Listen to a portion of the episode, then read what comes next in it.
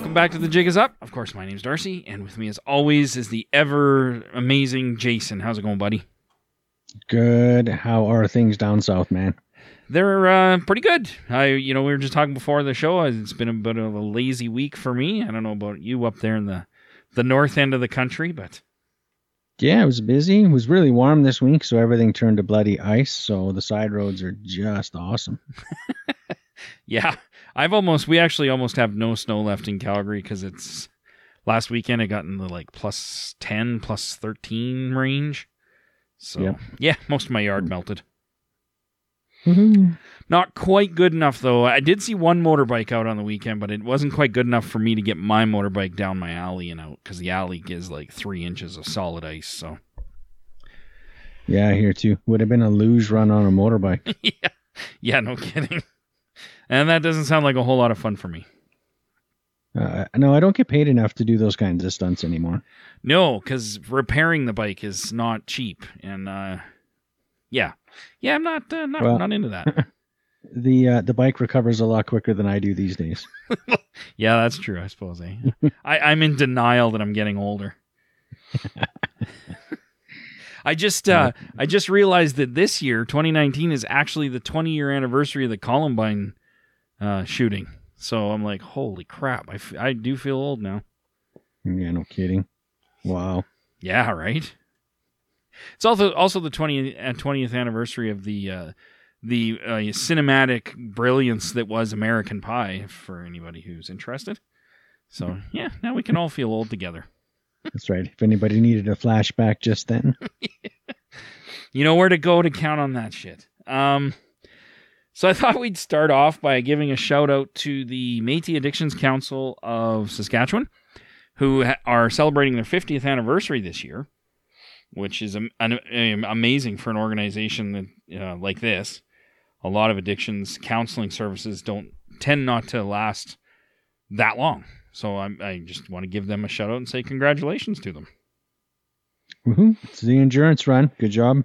Absolutely, and uh, you know they they boast that they infuse the twelve step recovery model in with uh, Métis heritage, traditional ab- Aboriginal teachings, things like that. So uh, they got three locations in Saskatchewan, which again is impressive. They have inpatient care. They have like beds for people to actually come and get you know um, addiction services in house. Uh, they have you know programs for aftercare, all that kind of stuff. So it's a pretty impressive organization that I've never heard of until today. So I I've been doing some research on them, and uh, yeah, I think that's awesome. I think it's amazing to have something like that out there.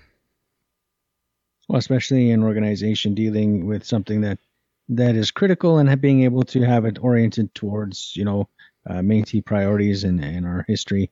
I think that's, uh, you know, kudos to them for being able to, you know, have an organization with that kind of longevity. Absolutely. And uh, I don't know if they're a registered charity. I didn't see a charity number on there, but um, I just wanted to kind of, because of this, it reminded me of something. Um, for anybody who's interested on Facebook, what you have now is, let's say your your birthday's coming up. Um, apparently, there's a thing on Facebook which will allow you to, you know, raise money for your your favorite charity, for in in honor of your birthday, and uh, my wife did this for a local women's shelter here, Indigenous women's shelter called Awo Taan Healing Lodge. And, uh, you know, you set the limit. You can I pick 500, 200, 1,000, whatever. And apparently it's actually pretty slick. Uh, people pledge the money and then Facebook uh, shoots the money over to, to the charity within, I think, I think it's within six weeks of the closing date, whatever you set. So just an idea out there. If, if these guys are a registered charity, uh, you should be able to find them in Facebook's list of charities in Canada. So, um, because all of that information is public knowledge, and so if you if you want, you can probably raise some money on Facebook for them. So I think that'd be really cool. No, that is a good idea. All right. So the next thing I had on here was oh, I'm sure everybody saw this, but the big, massive, massive undercover operation that netted, uh, you know, some charges against a guy in Saskatchewan for selling ninety dollars worth of fish, uh, which was a uh, 16 month undercover sting operation. Did you? what are your thoughts on that, Jay? I'm not sure how come it would take 16 months to bust someone for fish. Why did it take so long? Did you know? Well, when I read the article, uh, it seemed like they they they honest to god did like a full undercover thing where you know they put in a environmental guy who put a wind monitor on this guy's property. And so he had to come up regularly and check it and change filters or some shit. And befriended the guy and got to know him. And it took a long time to earn his trust. And then you know stuff like that and i'm like man this seems really complicated for $90 worth of fish Well, what I was wondering in that, since wouldn't that almost verge on entrapment? That's what a lot of people were asking. Um, I think, I, I, I don't think it does. Um, there was a technical reason. I can't remember what it was, but um, because the guy, he got, he invited the guy, I think, to go with him or go fishing with him or something like that. Um, so there, there was a technicality where it was found to not be entrapment because I think that was originally what they tried to say was this is entrapment. Um, but the court said no, it wasn't. So, but I, I do think it was a fine line. Yeah, yeah, yeah. Because they got nothing better to do with their resources, right? I mean, really, I mean, what was that? I mean, fish was it to make ninety dollars worth of fish? You know, did he get ten fish, twenty fish, thirty fish? Like, what did he get for his ninety bucks? Yeah, I don't know how much he was selling a fish for, but let, let's say it was ten bucks a fish. I mean, that's nine fish. So Yeah. So Wow. sixteen months to bust a guy for his nine fish. yeah, you know um and that's you know as an outdoorsman of all the things i see with poaching and and uh you know people just shooting animals and leaving them it's good to see all these resources spent um you know to make sure that dude is properly punished for his you know 10 fish Well, I think that was the common sentiment with everybody online was that here you have a guy. I mean, they spent. Uh, I'm assuming they paid this undercover guy, this environmental guy. I'm gonna guess at least six figures a year. So let's say there's a hundred and let's say easy math, a hundred thousand dollars there. He's got expenses to keep traveling up there constantly. So let's say another hundred thousand there. And then uh, you got all the other time, you know, officers' time and equipment and all this stuff. I mean, you're easily looking at a half million to to a million dollars minimum for something like no that. by the for sure and then you you know you still got to go to court and all that other business Yeah. so you know we have a million dollar you know f- ticket for for his ninety dollars fish and then uh his 10 fish and then what what's going to happen to him in the end you know Well, and I think in the end, because it was such a low value of fish, I think it's just a fine. Like I don't even know if uh, if he actually goes to court to face a jury trial. I think it's literally just a like a misdemeanor fine. Um. So I mean, you know, it and and there was a lot of people that are like, you know, they can't spend any money on MMIW, but they have money for this stuff and. Um, for me, I, I go back about I don't know maybe a year ago, two years ago, there was a story where uh, some I think it was some Saskatchewan hunters accidentally crossed the imaginary Manitoba Saskatchewan border, shot a moose, brought it back home to Saskatchewan. They were First Nations, and wildlife and the RCMP showed up with an entire SWAT team to go into these guys' like you know trailer and into their freezer and pull out all the moose meat and and confiscate it. And again, they got like a you know fine for poaching. It, it's stories like this that just baffle me as to how much money we spend fighting indigenous people for like basically next to nothing. You know, it's kind of like the guy uh, that was caught in northern Alberta. Given two, given a couple of fish from he's First Nation, he gave a Métis friend uh, two fish, and now he's charged with a crime.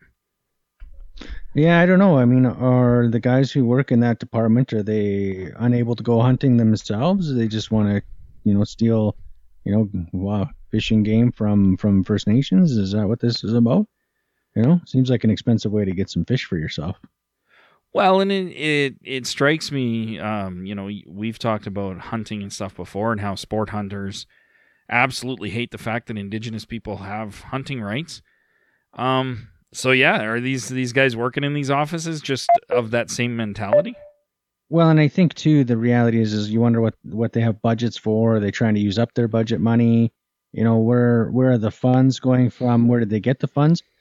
Uh, is this going to a budget increase to police and patrol First Nations in the future? You know, if they're you know you know abusing the system with their fishes, kind of a deal, or what? You know, I'd like to know what are these departments doing with this money? How are they getting it? Why are they spending it this way? uh, compared to when you're on Facebook during hunting season when you see so many, you know, poachers and so many animals left dead in the ditch, and you know they seem to have no clue about what's going on or how that's even possible. You know, it sure seems that uh, it's an easy target to um, spend all these resources on First Nations and Métis people, you know, out there harvesting. Well, and that's the thing. Like, I think at some point in time, you got to start at uh, some level in the government. Somebody's got to start asking the question of, you know, is this is this really worth it? Are you still there? Well, is that exactly exactly the budget? You know, uh, where are we putting our money and our resources when it comes to the preservation of wildlife in this province and in, in this country? Actually, you look at how many lakes have uh, you know improper water survey studies done on them. You know, never mind our rivers with so much pollution from towns going into them. If for fish habitat, you know, I can tell you how many guys I see driving around with their guns hanging out the window in the wintertime come hunting season, and that doesn't seem to bother anybody. Yeah. You know, but Lord help you, I guess, if you're indigenous and you, uh, you know, give a buddy a few fish. Well, that's just it. And I mean, you, you, even looking at what's going on uh, in the Wet'suwet'en territory right now, so they're bulldozing through the forest with to build this pipeline. They went right through a trap line, and technically, that's a that's a law. You can't interfere with a trap line. That's uh, whatever section something other of their um, you know of, of an act in BC. So they seem okay with corporations breaking the law when it comes to hunting and fishing. They seem okay, like you said, with people poaching and bear baiting and doing things like that. But yet, you know, a guy gives a friend two fish, and he just happens to be Métis. Oh my God, can't do that. You're First Nations. And uh, oh yeah, and if you're you know you're uh, First Nations and you happen to shoot across the imaginary white man's line of a province by accident, it's not like they were intentionally out there saying, "Holy crap, let's go to Manitoba and shoot those big moose." Yeah, and uh, you know they come take all your food. Well, that's just it. And the worst pay, worst part in a lot of these cases is these are all traditional territories for these people. So, you know, again, I, I have to laugh whenever I hear somebody say reconciliation because it's like, really, is reconciliation doing a 16 month undercover, you know, um, wildlife sting to get, uh, you know, a First Nation or Indigenous person for selling $90 worth of fish? Is that really what reconciliation looks like? Because that looks like more genocide, more oppression to me. I don't know.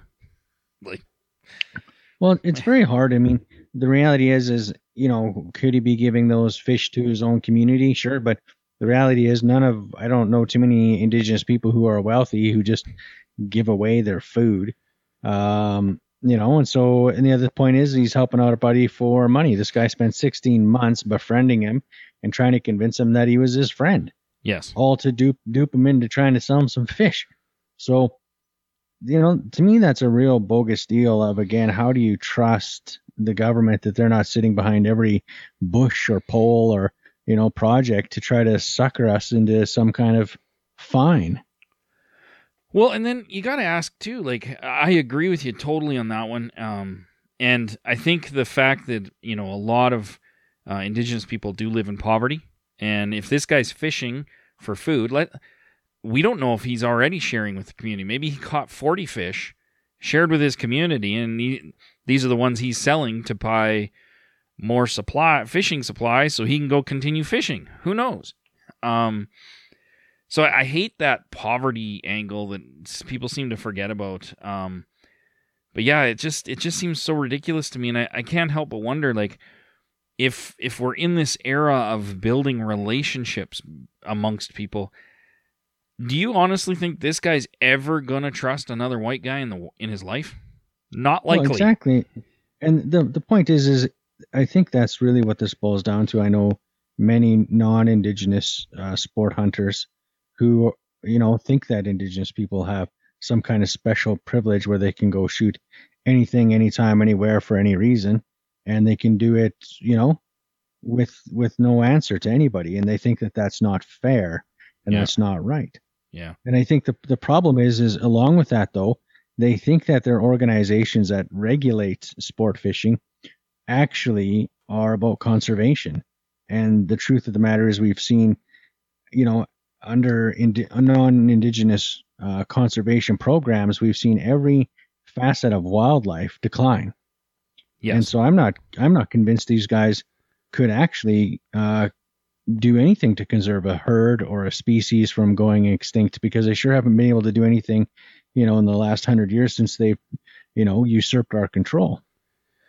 And that's a great point too. I never even thought of that angle. Yeah, I mean these these organizations say they conserve, but they're they're all about conservation, but they yeah they just simply don't. I mean, you know, I mean I was just reading two days ago, monarch butterflies are becoming you know um, al- almost extinct, and I'm like, seriously, if we can't manage butterflies, how do we manage you know you know actual big animals like bear and moose and um, yeah, I was just reading again. I posted this on our Facebook page. Uh, I think it was the, I want to say the caribou in Alberta. I can't remember which one it was, Mhm.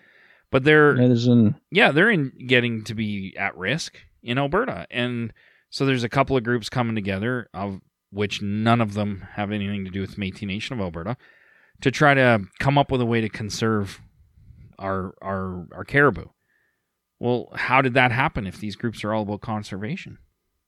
there's a big fight between the preservation of the caribou and the logging resources that have to go on for people to have their jobs. You know, we don't want to sacrifice, you know, jobs for the sake of protecting the caribou of Yeah. all things. Like, come on.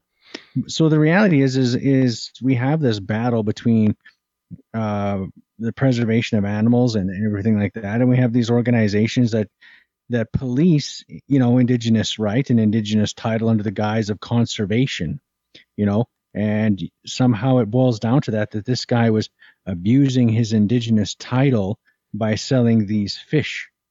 And I think that whole that whole concept is such a misnomer. You know, at what point is it our right to do with our fish as we want, as we did for how many thousands of years before, you know, they got here? Well, that's just it. I mean, you know, First Nations and, and indigenous people in general just had they had trade routes. They had econ, you know economies. It just wasn't based on a a paper currency. Um, but they were always trading food and furs and equipment and supplies and I mean this was this was standard practice. Um, you know, depending on your geographic area, you had an abundance of this, so you could trade some of that to other nations who had an abundance of other things that you might like. And that seems to be totally lost on the vast majority of non-indigenous Canadians. They they honest to God believe that it was just dumb luck that that indigenous people seem to survive here. When we didn't survive, we th- we were thriving. Like indigenous people were thriving here before you know settlers came. We we had cities. I mean, that's been proven and things like that. Like it so it's it's a total misnomer, and I think stuff like this completely plays into stereotypes.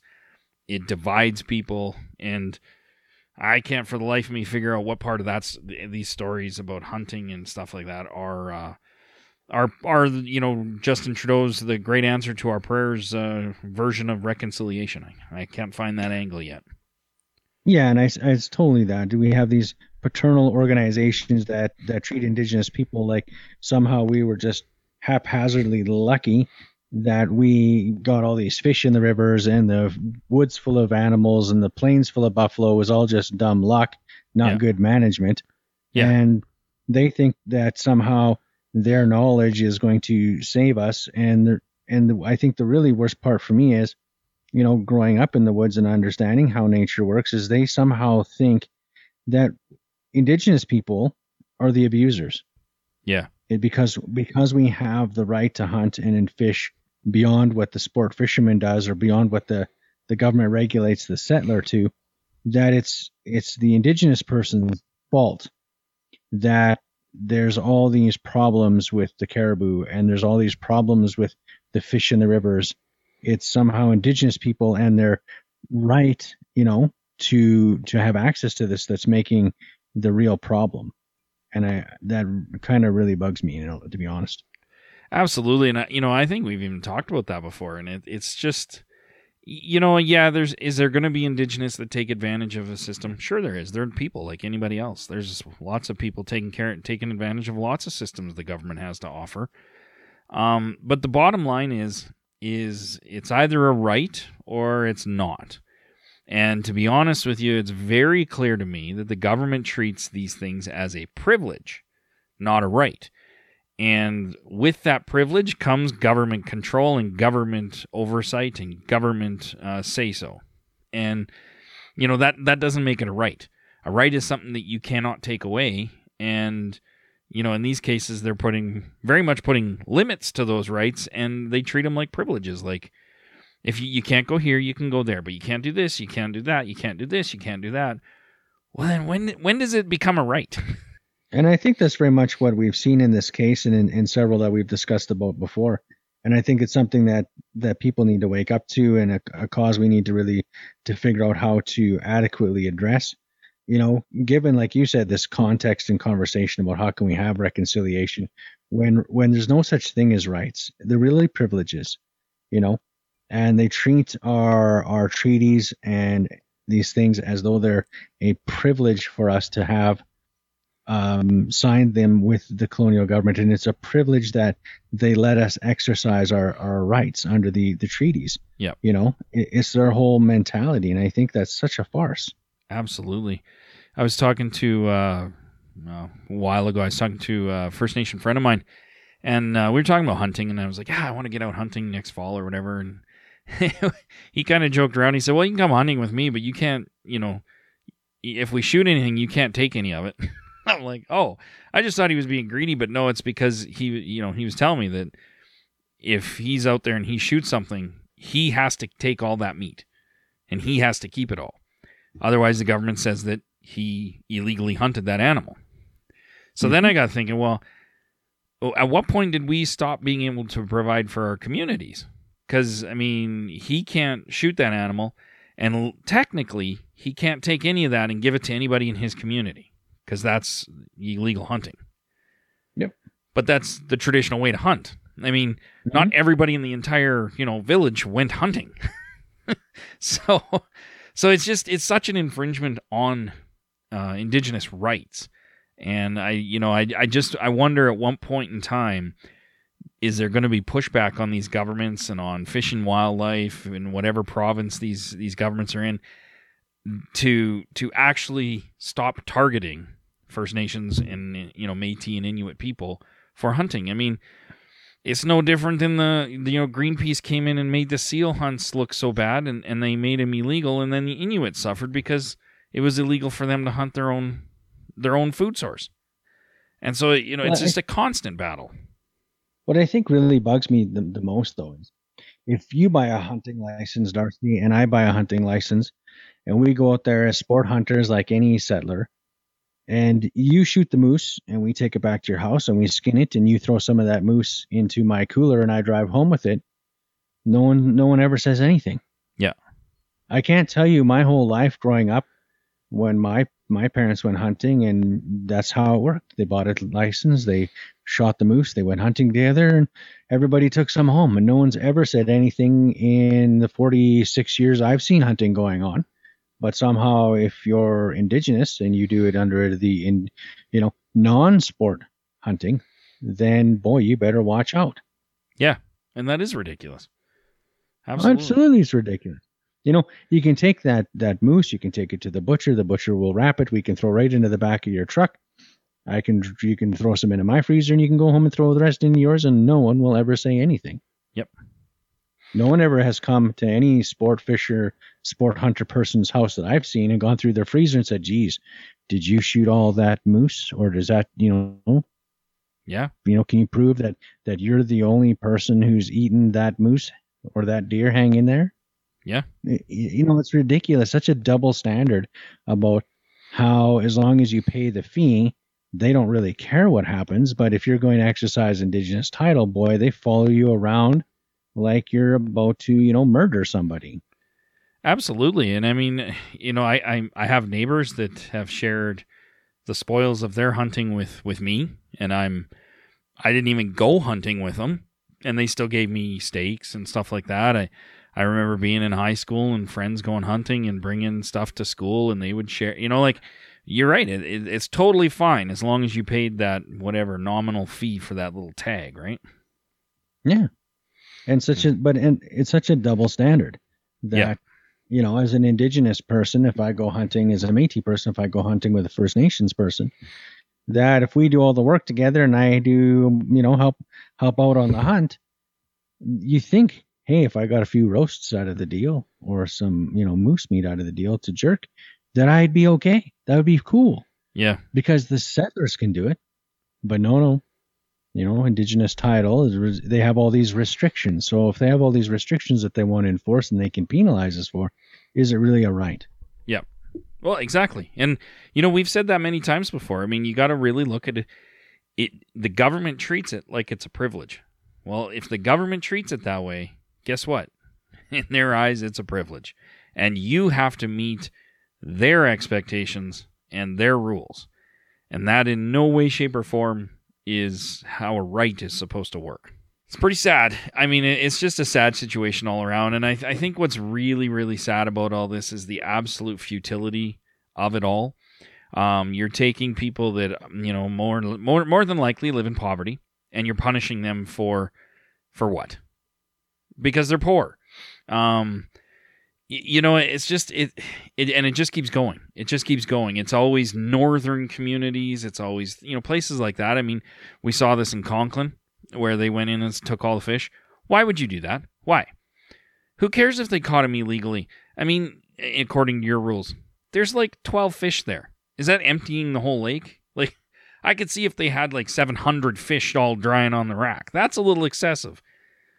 But it's it seems to always be these smaller northern communities, northern reserves um, that always seem to get targeted with this stuff, you know. And it it, it just doesn't. It strikes me as odd that it's it seems to always be in those northern communities where, you know, there's scarce access to um, affordable food and things like that. And these guys are the ones that are always getting targeted with this stuff. Well, I think for me it boils down to the fact that these officers who, let's face facts, are mostly settlers who've gone to the school to become these conservation officers of whatever ilk, they, I think, personally target indigenous people because they feel they have an unfair right, unfair privilege over what the rest of Canadians get. Absolutely. And so, if there's an opp- opportunity to catch them, catch an indigenous person in one of these infractions, they're going to do it because they think it's not fair. It's Yeah. not right that indigenous people get to do these things when normal, air quotations, Canadians don't get to. Absolutely. I, I couldn't agree more. And I think uh, a lot of it plays into statistics. If they can say at the end of the year, well, you know, we wrote 185 tickets for people illegally doing things. And out of those 185 tickets, 130 of them were, were indigenous people. So clearly they're just bad apples trying to game the system and take advantage of things. And so on paper, it it continues that that that uh, discri- discrimination, right? Mm-hmm. And I, I And think that's a very good point. Yeah, It's one of the reasons, if you really want to be honest, in Alberta, it's the it's the number one reason why Métis people don't have any kind of harvesting rights, is because of the uh, sport hunting community. yes, and and the proper they put out propaganda they put out that indigenous people are the number one problem of why there's no more animals in the woods absolutely. Yeah. And you know you can get on any hunting site you like that and that's pretty much the rhetoric that's on there and the government does everything possible to reinforce that by these idiotic stings for 16 months for a whole whopping 10 fish probably or 90 bucks Yeah. it, it's about the public perception Yeah, absolutely, absolutely. It's uh, I don't know. I mean, they do a lot. You know, when you watch government and they talk about reconciliation in there and making big announcements about funding this and funding that and promises and money, money, money.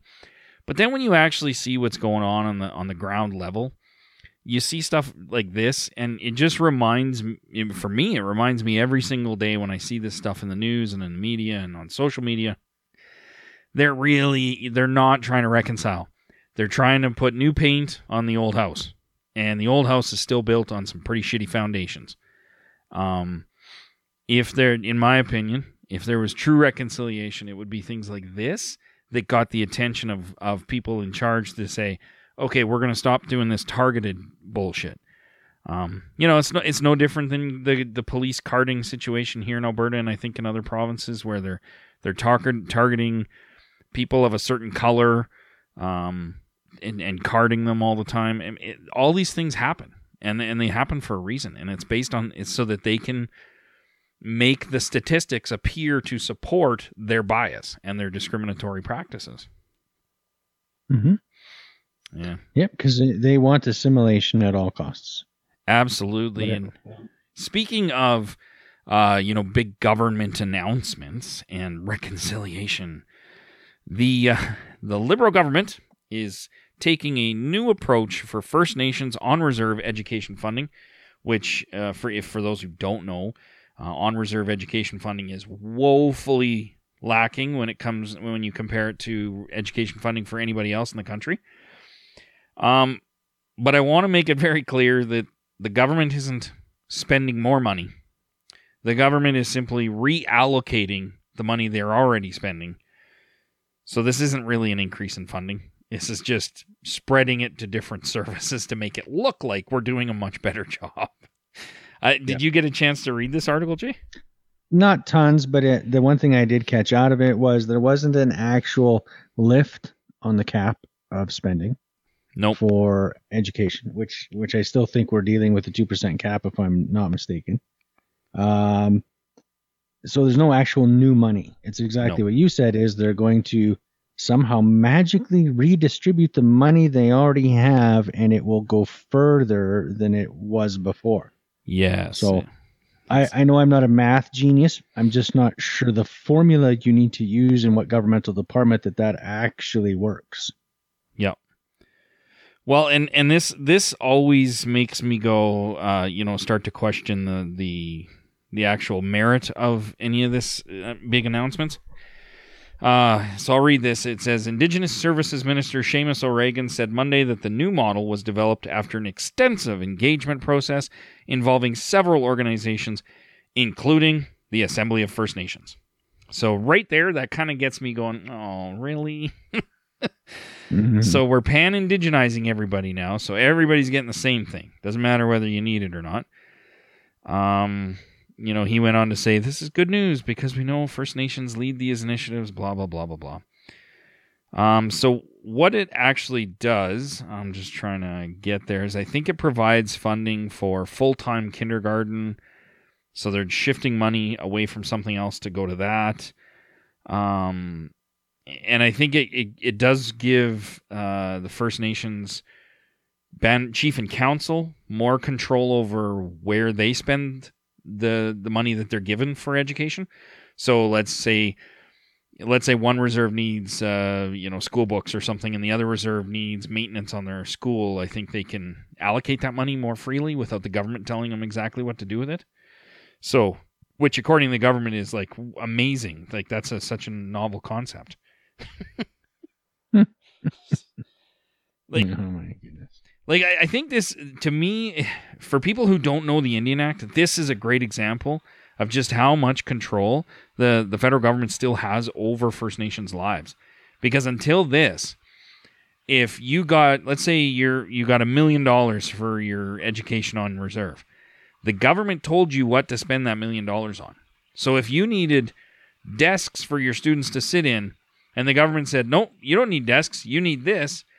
Guess what? You got what the government told you. So it's pretty sad that they think it's a huge step to give control of what they actually need to buy and spend the money on to the people who know what they need to spend the money on. I mean, that's seems to be a no-brainer for me, but well, and again, it's not like the department has also announced um, layoffs or a lack of administration on the government side of things. Um, you know, a reduction in bureaucracy or a streamlining of the department.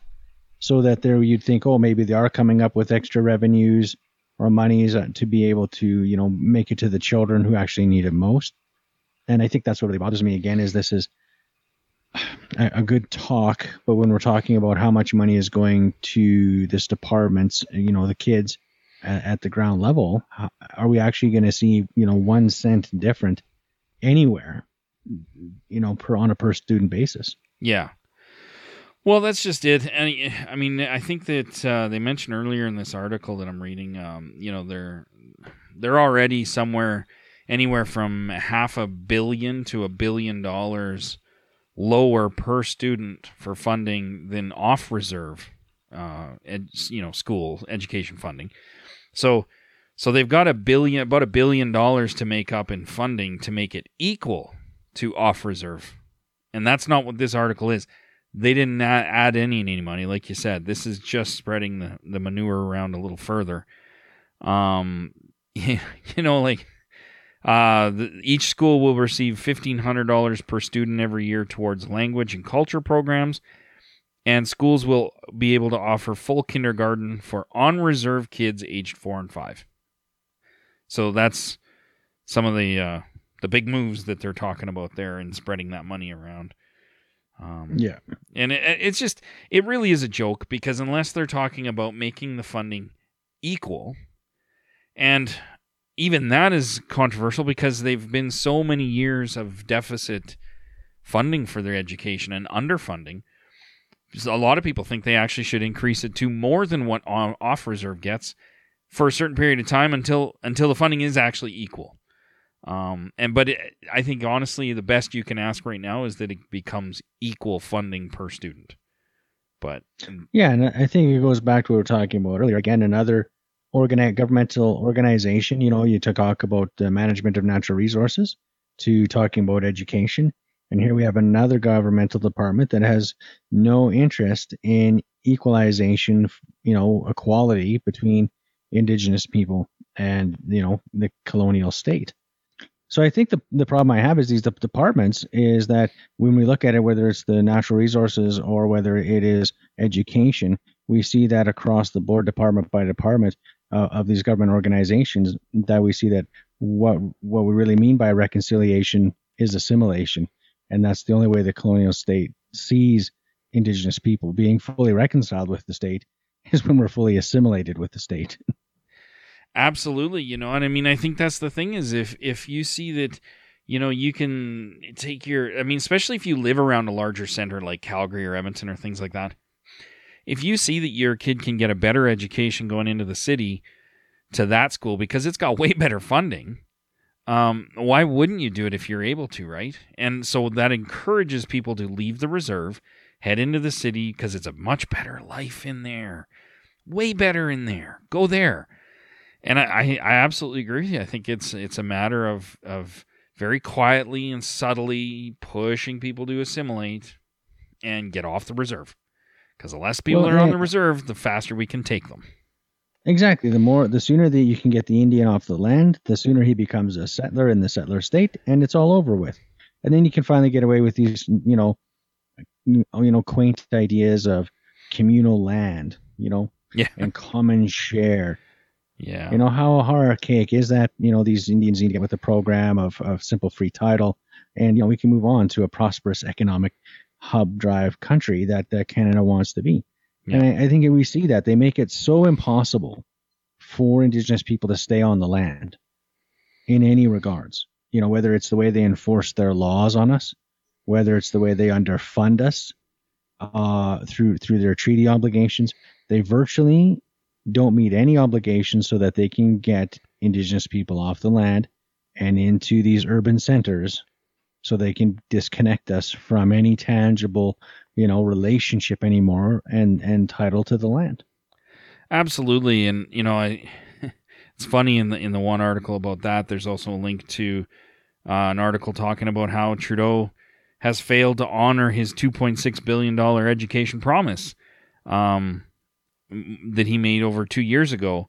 Uh, you know, First Nations are saying, "Well, we haven't seen any of that money arrive, and we're still we can't afford science labs, sports equipments, and and now he's spreading out the little bit of money that they are already spending to provide indigenous language programs.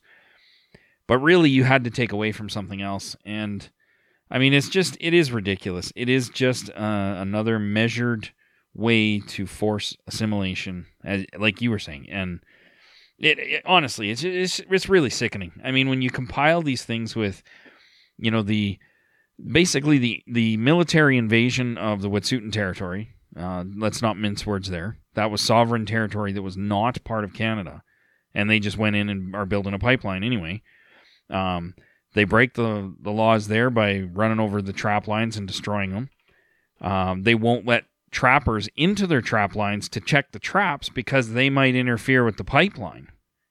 But yet, that in of itself is interfering with a trapper. So that's the RCMP are breaking the law. And then you have these, you know, $90 fish opera- sting operations and shit like that. It's all very, very calculated maneuvers to push indigenous people off reserve, off the land, and force them into the colonial system and become colonial uh, colonial people just like a lot of people. That's right. And for the reserves that are negotiating, you know, the bands that are negotiating with the government right now, it's to push them towards those municipality type jurisdictions well underneath of the crown's, you know, jurisdiction. Yeah. And they don't want nation to nation, they want nation to municipality. And I think the the reality is, is that's what's going on. And the government is playing a very aggressive, strategic chess game yeah. to put this, you know, uh, you know, as their final solution to the Indian problem. Well, absolutely, and this is why I, I really I, I, say this all the time. We've said it on the show a million times, but I will continue to say it to Métis people. Be very, very cautious when the government says we're going to give you a half a billion dollars for something over ten years. Blah blah blah. Just be very careful what's coming in the other hand that you're not paying attention to because they're not just generous, amazing, and loving and kind governments. There is an agenda there is always an agenda. And that agenda very rarely has our best interests at heart. So when they promise something, just be very cautious about that. It's like a magician. They're trying to draw you away and, and dazzle you with this while they're doing the actual magic down here and away from your eyes. So. Well, I think we, and then we've talked about that lots. You know, if the government is saying that they're going to recognize Métis government or this organization as a form of Métis government, I don't think they're going to do that because they're just like you said, the the paternal great white grandfather who's going to look after us. You know, they, and I think that's real because we're not the children, you know, the children of the great white grandfather anymore or grandmother. And I, I think the problem is, is they want to solve this indigenous question. They want indigenous kids, uh, us indigenous people, to be assimilated into that state, and they don't want anyone outside of the crown. And I think when they acknowledge our right as indigenous people, it's not acknowledging it. It's it's saying you have a privilege. They're saying, oh, you have this indigenous privilege under the crown's jurisdiction. That's what crown acknowledgement of indigenous title really means to them. Absolutely, and I, I mean, I I understand, uh, you know, le- you know, um, I, so-called leaders, quote unquote, from organizations. I, I understand that they need to do the meet and greet and the politicking and the smiles for the camera with these people, but the reality is is when you have leaders like uh, you know the MMF president saying Justin Trudeau is our you know, the answer to our prayers. He's the greatest leader we've ever seen and does more for ma- indigenous people. Again, I just have to warn you what what is the agenda here because the government does not have our best interests at heart in any way. So how does a how does a person come out and say that who's supposed to be the leader of a of a group of people who, for Canada's entire history, have been discriminated against, killed, murdered, abused, uh, and continue to this day to have that stuff happen. How, how is this? Rec- how are you happy about reconciliation? Watching all of this stuff go on because I'm not. I don't know anybody that is. Well, and I think it's what you said earlier. How could you trust it? You know. Yeah, absolutely. I mean, where where's the proof in the pudding? If we look out our window tonight and we look across the great land, where is the word of the Trudeau government holding true about doing right by Indigenous people? Absolutely. Absolutely. We don't see it. We we know how many departments that we talked about tonight. You know, we talk about what's going on in, in BC. We talk about what's going on with fish. We talk about what's going on with education. We talk about you know which how many more departments do we have to talk about before we realize at no point in any portfolio does the government have indigenous title, indigenous best interest at heart.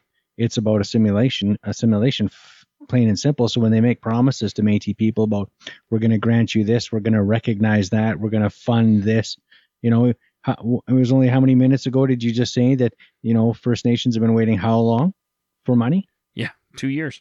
Two years, and two years this promise was made, and they've got no money. Exactly. So but you know, in all fairness, the the the great answer to our prayers. I mean, uh, the real work has been done because here in Alberta, at least, uh, Indigenous people and Métis people, uh, we're all Indigenous, I understand, um, but we have free access to the national parks here in Alberta. So, you know, I mean, what else can we really expect, right? I mean, all of this other stuff that looks bad on paper, but the true work is that we can get a six month pass into the national parks here in Alberta now. So I'm just I know I'm I feel way better knowing that. Very validating. You know, my my indigenous identity is now totally validated because I can get into the park for free. One of which they forcibly removed Métis people without compensation in order to build the park, and we're just now getting access to it again but we'll just we'll forget about that little piece of history, right? Yeah. all right. Well, I think we ranted and raved enough tonight. So, um, for all you guys out there listening, and I really want to stress this point that if you want to help us grow the show and you want to see more guests and you want to see uh, better, more viewpoints, and you want to ha- get help us get more voices on the show, you need to head over to our Patreon page and you need to sign up for at least five bucks a month. Um, you can sign up for as much as you want and be a real hero, but minimum five bucks a month, and you will, you know, support us, support independent media, and help us get the show out further and and get more voices on there. So I really encourage everybody to do that. I want to say thank you to all the people who've already signed up and have been supporting the show for months and months now. You guys are absolutely fantastically awesome. I do get emails from a few of you regularly, and it's absolutely amazing. So thank you for that. And I don't know if you have any last final bits of wisdom to share, Jason? Uh, put your toque on. It's cold outside. and don't eat yellow snow. Stay away from the St. no yellow snow. I guess uh, until next week, guys, that's it. The jig is up. You are the spark that's starting a fire that will spread across this land. And it will be a fire that doesn't burn, but a fire that cleanses, a fire that ignites in our hearts and creates light. No more our time now is to be light in the world.